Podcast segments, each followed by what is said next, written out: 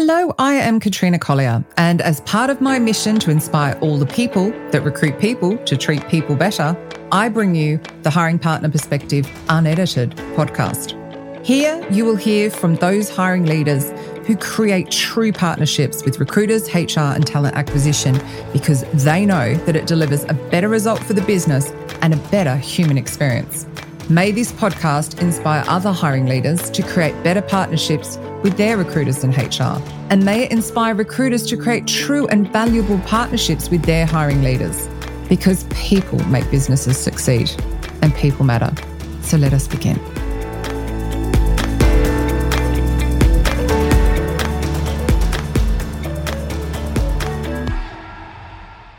Hello, Suzanne, and welcome to the Hiring Partner Perspective podcast, which I have to thank the fabulous people at WorkDrive for supporting. Um, now I'm going to check this. Is it Suzanne Walco? Correct. Yes. Oh, I had this vision of saying something different. welcome to the podcast. I'm so excited to talk to you today. Thank you very much for inviting me. Oh, you're so welcome. We have so much to talk about. We've been talking a lot before we even came on air, so this is going to be brilliant. You have such a hybrid of experience. Actually, I was just saying to you, like I'm sitting there going, oh my goodness, I don't completely understand it. So actually, can you explain to us what it is that you do um, and what you're up to now and how did you get this hybrid of experience? So basically, I had to take on all the roles nobody else wanted.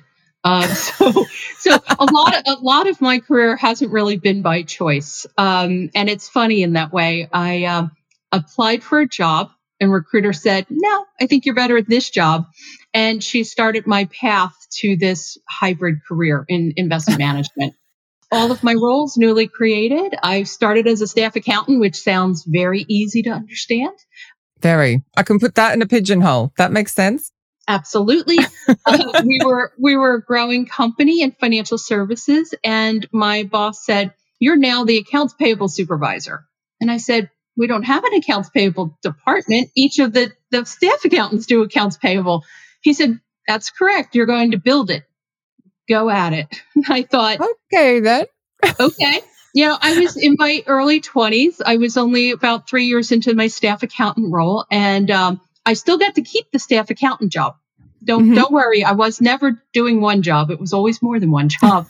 and he said, "We just want you to build it. Go figure it out. No script, nothing, just figure it out."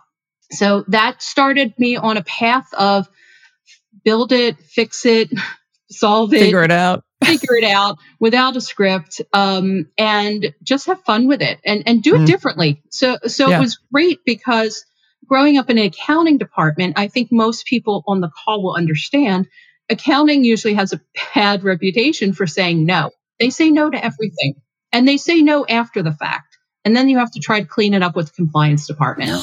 Oh my God. How often does it happen? Like, do recruiters listening will really get this? You've got sign off for the role. You've got sign off for the headcount net, but then when you want to give them the offer, you have to get it again. Oh my God. You're so right. Oh.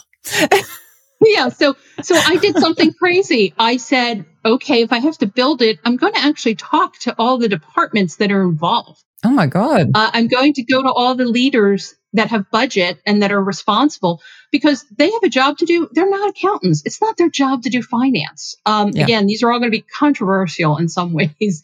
Um, but I don't think the guy who's in charge of, or the woman who's in charge of sales should be going through, you know, and understanding the details of their depreciation of their furniture and how that affects their uh, income at the end of the year. So I started going to all the departments and saying, here, I want to be a partner to you. Like, how can yeah. I help you run your business? And what do you need from me?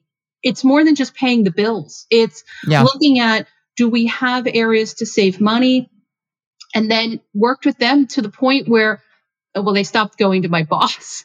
They, they would just come to me and they would say, Hey, look, we're going to have a new client in this area. Can you help us understand what the costs might be and how we budget for that so we don't get scolded at the end of the year that we're over budget? Yeah. We want to come in under budget. And if there's any money left, can we give it as bonuses to our team? so, wow. so wow yeah, we tried to work together to find different ways to do things. And, and that's kind of, you know, again, that's where everything, the genesis of this came from. Yeah. Go build it, or we don't know who can help here. You're going to run this project team, or we're, we're merging a business, mergers and acquisition. figure out how that works. Um, so that's kind of the, the basis of my career. So how did you end up in the HR part? Because you've done yeah. that as well. And you've got qualifications in it as well. I do. How did that happen? Because I mean, accounting, HR.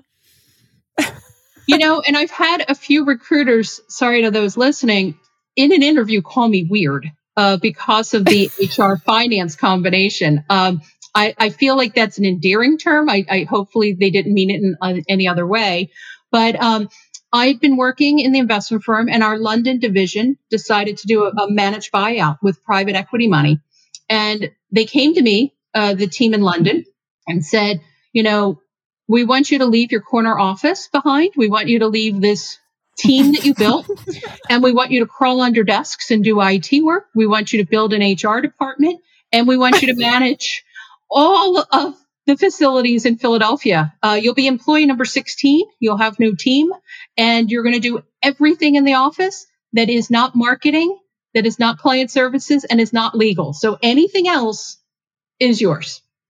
And oh my lord. somehow, somehow that, that sounds awesome. Uh, I'm ready. Like when you know when do I sign up? Uh, it was in the same building complex, so I I left my job on a Friday, and I moved my my whole office and my pictures across the courtyard to my office in the other building. So wow. that's how it started. Build an HR department in Philadelphia. Start hiring people.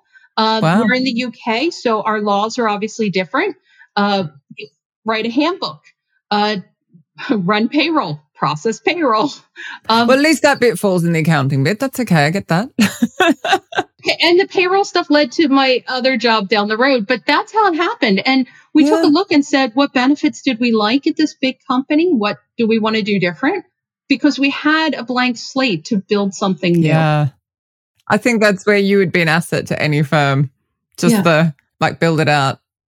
And actually, I loved on your LinkedIn profile. So your summary on LinkedIn I love this, by the way. The you state you're a slayer of this is how we've always done it mentality, which of course I love because I'm a complete rebel. Um, but that must also be challenging. Like maybe you could share one of your big wins where you have come up against that. Well, I'm sorry, but that's how we've always done it. Because I'm sure any recruiters are listening going, my hiring managers say that's how I've always done it. So yeah. Well, I, I think what I've learned is that again, the higher the, the senior leadership tells me to go change it but people aren't ready for change. And in some cases we don't we don't need change. But sometimes a system does not solve a human problem. Mm-hmm. uh, and i think for for me you know it's not about because i'd seen it happen where well we're putting the system in learn it like it learn it don't complain about it right? You're just force fed something. And yeah. that environment that mentality it's not going to change overnight. And, and that's where I would take baby steps. And it goes back to, you know, I was new in the role without a job description. I'm going to start talking to the senior leadership that will let me in their offices. Uh, they were all men. I was in my mid 20s as a woman in finance. Uh, so not a lot of us in the wild at that time. Yeah, I'm I'm guessing we're a similar generation. There definitely yeah. weren't. You would have been really making waves. Yeah, yeah, yeah. You you balance between being nice and and aggressive, or some other words that I, I don't want to use on the podcast. Uh, and so for change management, you really need to go and talk to everybody. Like when you put yeah. in an accounting system, it touches compliance, it touches HR if you're bolting it on and you're doing, yep, you know, absolutely. when you hire through and it brings in all the information, you're you're talking to pretty much everybody is touched. Like in a travel system, I think I, I one time figured out there's about 10 different departments or leaders that should be in a sales call for a travel system. They're traveling.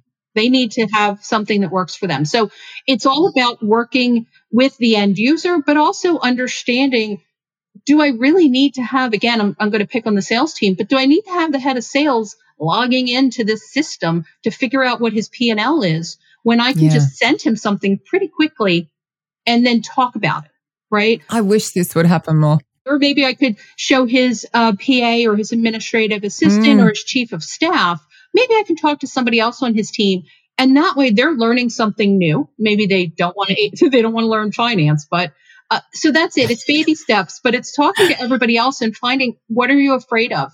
Are you afraid of looking bad? Are you afraid of failing? Or for the teams that I worked with, you know, we had to be cognizant. are you afraid you might lose your job to this automation, to this change?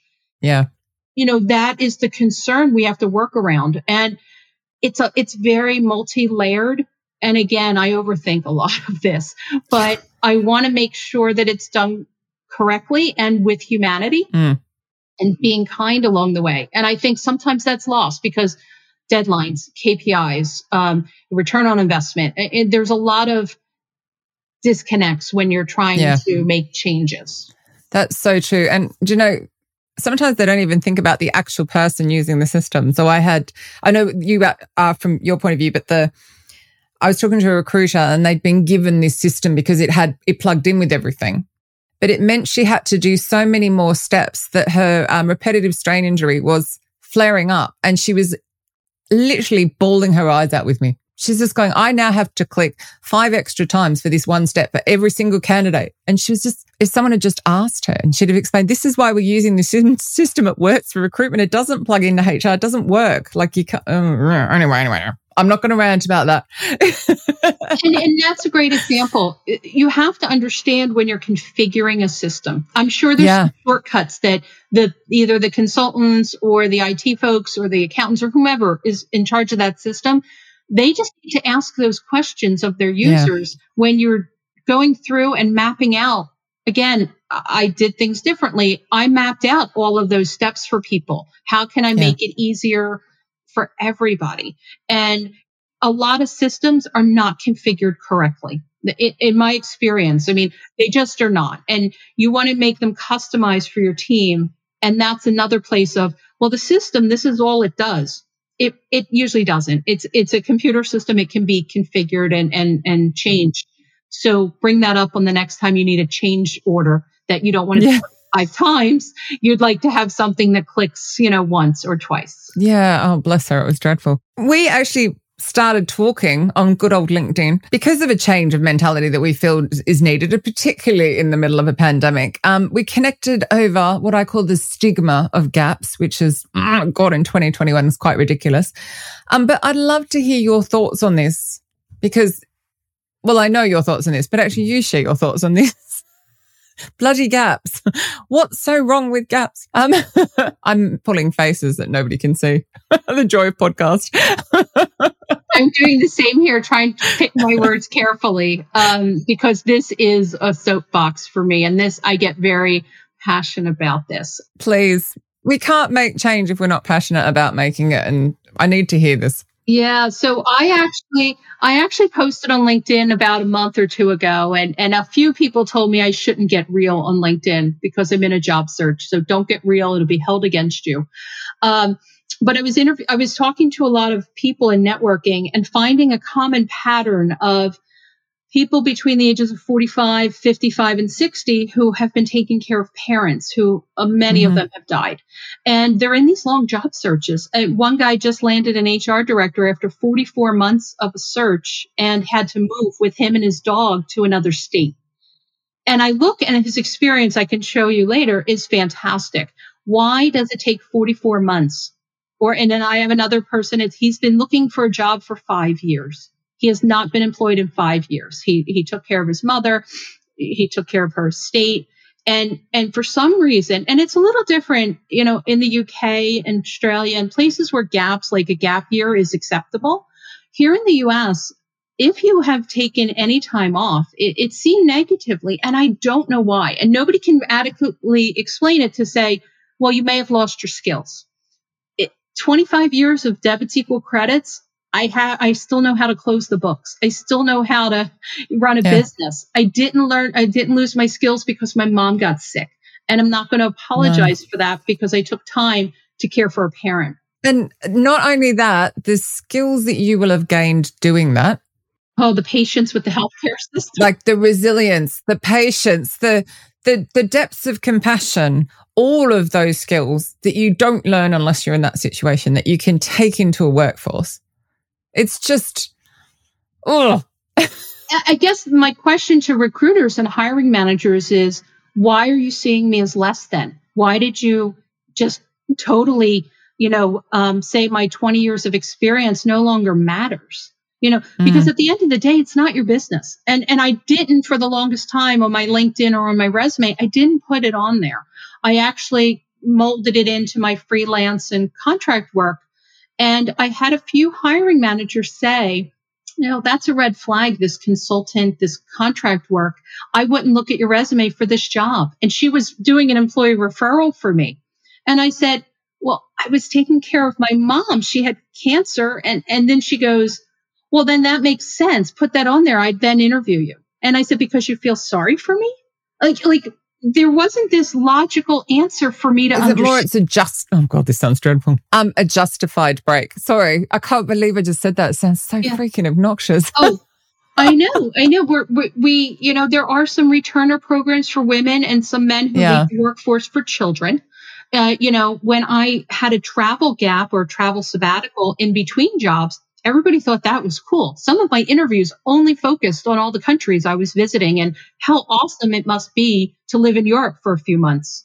So, by the way, for people who are listening, um, Suzanne has this incredible wallpaper right behind her that I really want to send her some coloring pencils for. It's like uh, different places that she's visited around the world.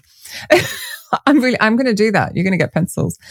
But on the, the flip side, you've also recruited people with gaps though, haven't you? I have. As well. Yeah, I have. So it must be even twice as irritating because you're going, I know I've got skills to bring that are of value because I've done this before. Yeah, and it, it, it my other soapbox is going to be DEI with this, but um, I once hired uh, a woman to be receptionist to fill in for somebody mm-hmm. who was on sick leave, and she had an MBA and she had a great career and she had a break, and I couldn't figure it out. Like she had this break and then she was working in retail.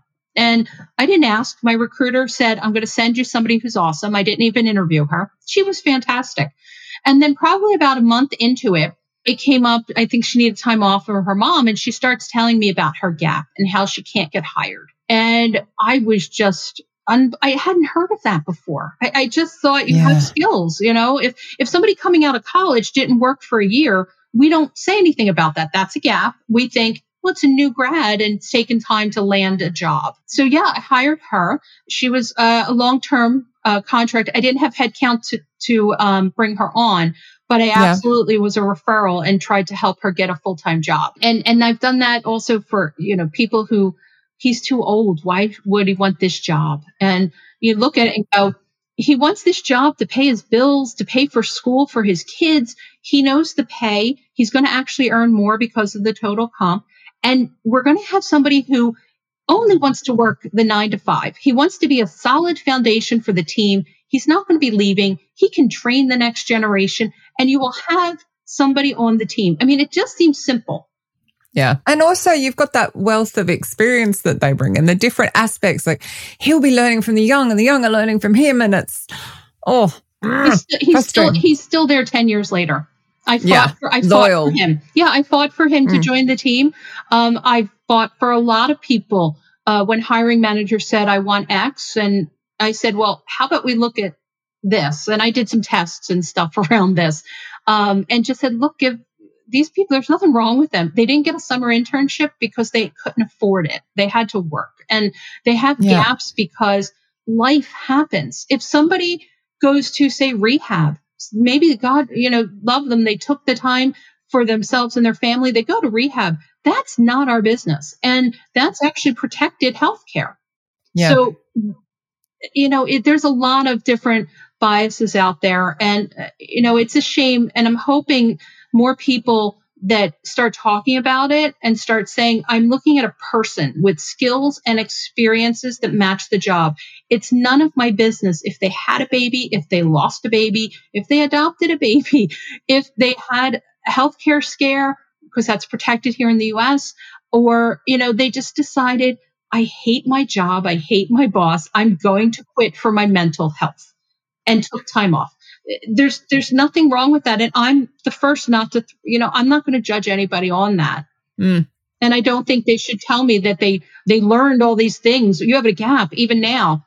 Well did you volunteer? What did you do in that gap? Did you watch tv and lounge around? No i'm not watching netflix during the day. If you mm. understood how difficult a job search is during a pandemic not during a pandemic you wouldn't be asking these questions. No, I think I'm going to make clicking mouse noises, which will drive my podcast guy nuts. But literally, if I, so I'm going to go to the homepage of LinkedIn right now because it is, it's sitting my typical, my homepage doesn't want to work. There's, there's a whole thing about gaps today, mind the gap in your resume. And the advice is like, be transparent about it, but change the narrative, put down, oh, this is what you've been doing and this is what you've been learning. And I'm just not, but some people just aren't.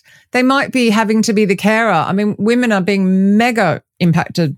Women of who obviously are parent mothers being terribly impacted by this pandemic and they're having to take on the full time mothering role. Well, they probably don't have time to learn anything or listen to anything, or they'll be lucky they get to have a bloody bubble bath. So, yeah, that's why I said I try not to get too upset because, you know, yeah. on LinkedIn, uh, the post that I posted about um, the parent caregiving, hundreds, hundreds of people are going through the same. And one girl is in her 20s. She left a career to take care of her grandmother, and now she's waitressing and can't get a job back in, in her marketing. So, you know we need to talk about this and be and and and look at it but that's the one thing where i do have to be you know have to restrain myself on linkedin from the people who are saying well you should have learned something during the break well during the pandemic i'm happy that my family is healthy and i'm happy yeah. that i didn't color in the wall she so needs to color in the wall. Oh. Um. so, so I don't think you know if you've been through something, you really stop judging other people about it. Do they have the skills? You know, they had it. They didn't forget how to be a lawyer because they took off a year. They didn't forget how to do things. IT, you can still keep your skills up.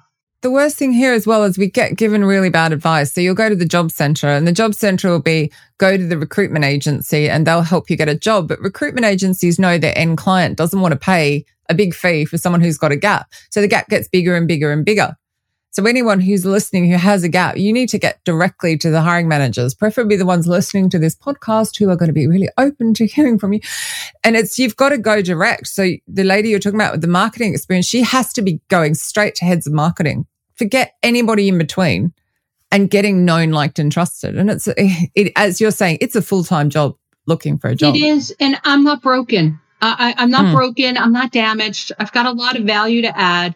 Like you said, you go through life experiences, and I've had external recruiters say the quiet parts out loud recently. And um, one said I was a risky hire. He said, uh, "You're just a risk," and, and and I couldn't. He couldn't explain it other than to say, "Well, you haven't worked with COVID gap." because of this COVID gap and your your oh. your last job was X, you've been doing contract work. So you know, and then you have some other recruiters, and sorry for those on the call, there are some bad ones out there who have been saying our clients don't want women over 40. Again, illegal here in the US, illegal in the Same UK as well. Yeah. And, um, and Europe and yeah, most places. Right. So now you have, we want diversity and diversity in age and gaps apparently are still a taboo. So I think, um, you know, we all have to just talk about it. I can probably be the best person there and who cared I had a gap. Like if you're going to penalize me because my mother got sick, then wow, you've just you really need to look in the mirror. Told me who, you, yeah, you just told me who you are and who your company is. Yeah, something you said a little while back as well. You said you trusted your recruiter. So you were talking about the receptionist with the MBA, and you just said I just trusted my recruiter. I didn't even interview them. So You've obviously had great experience partnering with recruiters. A few. And obviously this is a few. yeah, I know they're not, but the trusted few. But why did you partner with them? Because obviously this, my aim with the podcast is to inspire others Absolutely. to partner really well. So why did yes. you do that? So I had a small list, and it's funny because that small list that I had, I had a lot of money to use recruiters, and they were great when I had the money. And I've seen in my own job search how they've all most have forgotten me because now I don't have the money. There are a select few. And what I did was I had them come into my office. I had mm-hmm. them meet the team that they're recruiting for. I had them get an understanding of what our culture was like. And then, you know, we, we talked through, I don't, you know, I want you to keep this open. I want to present a diverse slate to my hiring managers. And again, it goes back to I've hired people from ages 16 to 60 when I was in my 20s. Um, I want to present a diverse slate, and this is before DEI initiatives. And I had that trust uh, with a few recruiters here that they understood And we didn't go through miles and miles of candidates. Literally, they sent me 10 resumes. I could pick five and we would hire one. And usually the person yeah. that came in second was in my pipeline. And the next time a job came up, I called them and I hired them. So it was all about understanding what we do. I'm not ordering people. I don't like that term. We have an order. yes. I'm not ordering people. I'm, I'm, yeah. if anything, I'm giving an opportunity to change somebody's life. And that's important. Yeah. That's really important. And you have to really you know, look at it that way and find the partners who love their jobs because they understand it's not just about the client and my, my money that I get as commission to pay my mortgage. It's about pipelining. It's about relationships and it's about building these, these, um, trusts that you can just pick up the phone and I would say to John, this is the role I have. And he said, you know, this is my top person. She'll be there tomorrow.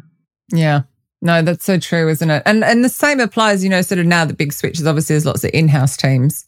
It's exactly the same. That you know, their role is to be your trusted partner. Yes.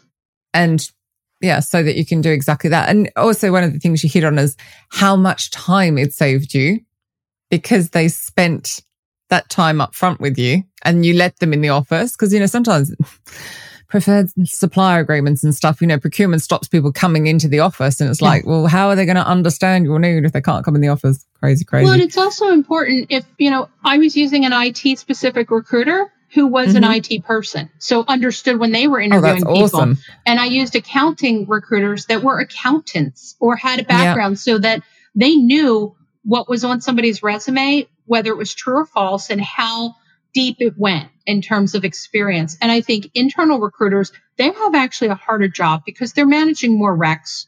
You know, they don't often have a time, they're not on site in many cases, and they don't get access to sit with the teams and say, show me for an hour what you do, just so I understand it.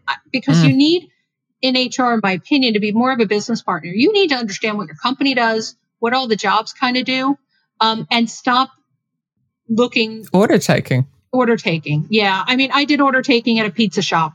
That's a little different than ordering people. Um, yeah. But but at the same time, some of these hiring managers have these requirements. They want to order a pizza with a topping, a different topping on every slice. And we all know pizza shops don't do that. No, they do not do that.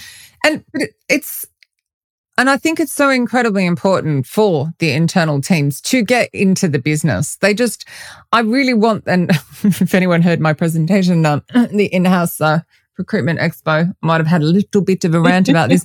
But, you know, heads of talent acquisitions being proud that their teams are so maxed out. They've got no time for learning. They're making calls after hours. They're, you know, no, I'm sorry. Don't be proud of that. We're the people bringing in the people that make the company successful. And actually you hit on it. I'd not really thought about it from the hiring manager point of view.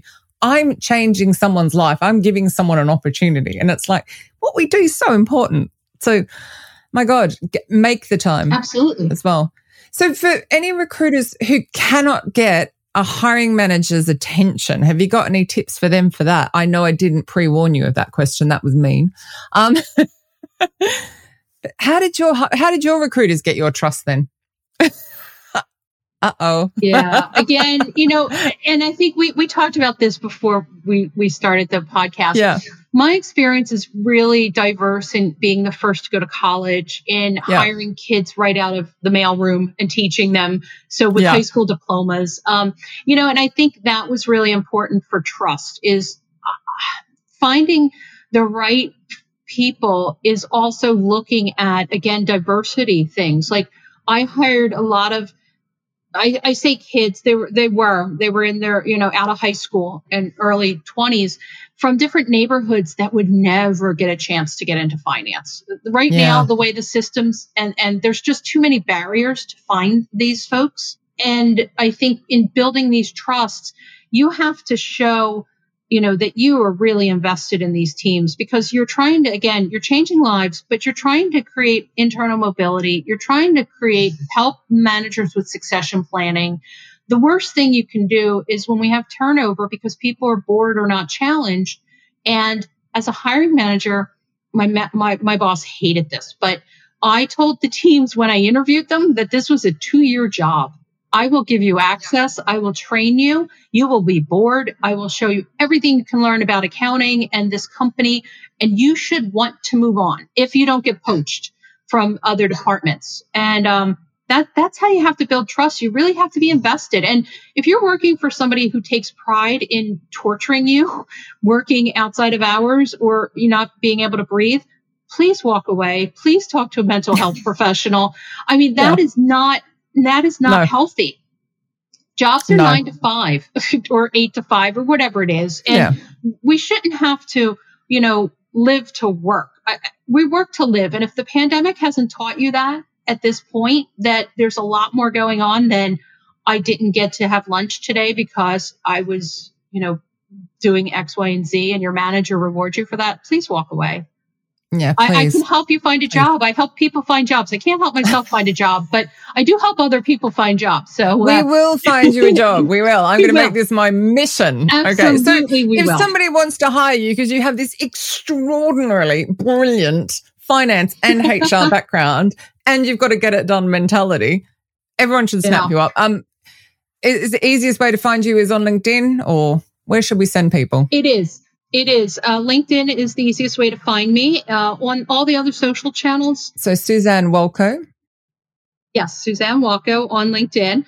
Um, on the other social channels, I write a travel blog on the oh, side. Oh, cool. So if you're on other socials, it's uh, Philly Travel Girl. It's P H I L A Travel Girl. Uh, my Twitter is hr slash travel since I'm not traveling right now. Um, uh, Damn it. yeah. So, so if, if you Google me, don't be surprised when you see me with, you know, with animals in, in Africa or something. Um, that's usually what you'll see first is my travel stuff. Well, that's what we need to do is we just need to find you a job with the animals. That's it. Your dream job. You're traveling with animals. Right. I'm not, we're not going there. We're not going there. I can see your face going there. Anyway, I can see this little twinkle of, I've worked with many of those. yeah, I used to be on the board of a, an animal shelter. So yeah. Oh, Although, so you know, lovely. they're more, they're more compliant than, you know, having to mm. deal with, uh, you know, sourcing talent. Yeah oh god let's not go there. I think we're going to have to have a round two of this. Anyway thank you so much for your pearls of wisdom. It has been so good to talk to you. And of course just reach out on linkedin if everyone wants to get in touch. Absolutely. Thank you so much for for the time. Thank you for listening to the hiring partner perspective unedited podcast proudly supported by the people at work drive. Hopefully you really enjoyed what you heard and have left feeling inspired and if so, I would love your help to create real change. Please pass this podcast on to your hiring leaders and other recruiters and HR. Even share it on your social channels if you feel so inclined. But the more reach we can get, the more change we can create. So please remember to subscribe, of course, on your favorite podcast platform. And do come and say hello at Hiring Partner Perspective on Instagram, where I share behind the scenes of what's going on. Until next time, thank you.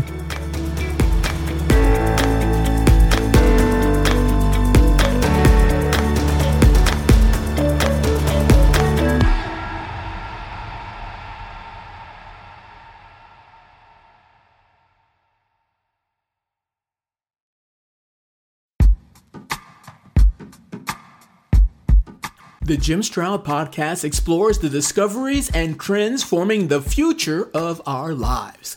Brain to brain communication, robot bosses, microchip implants for workers, and artificial intelligence replacing human workers are all happening now. If you want to know what's happening next, subscribe now to the Jim Stroud podcast.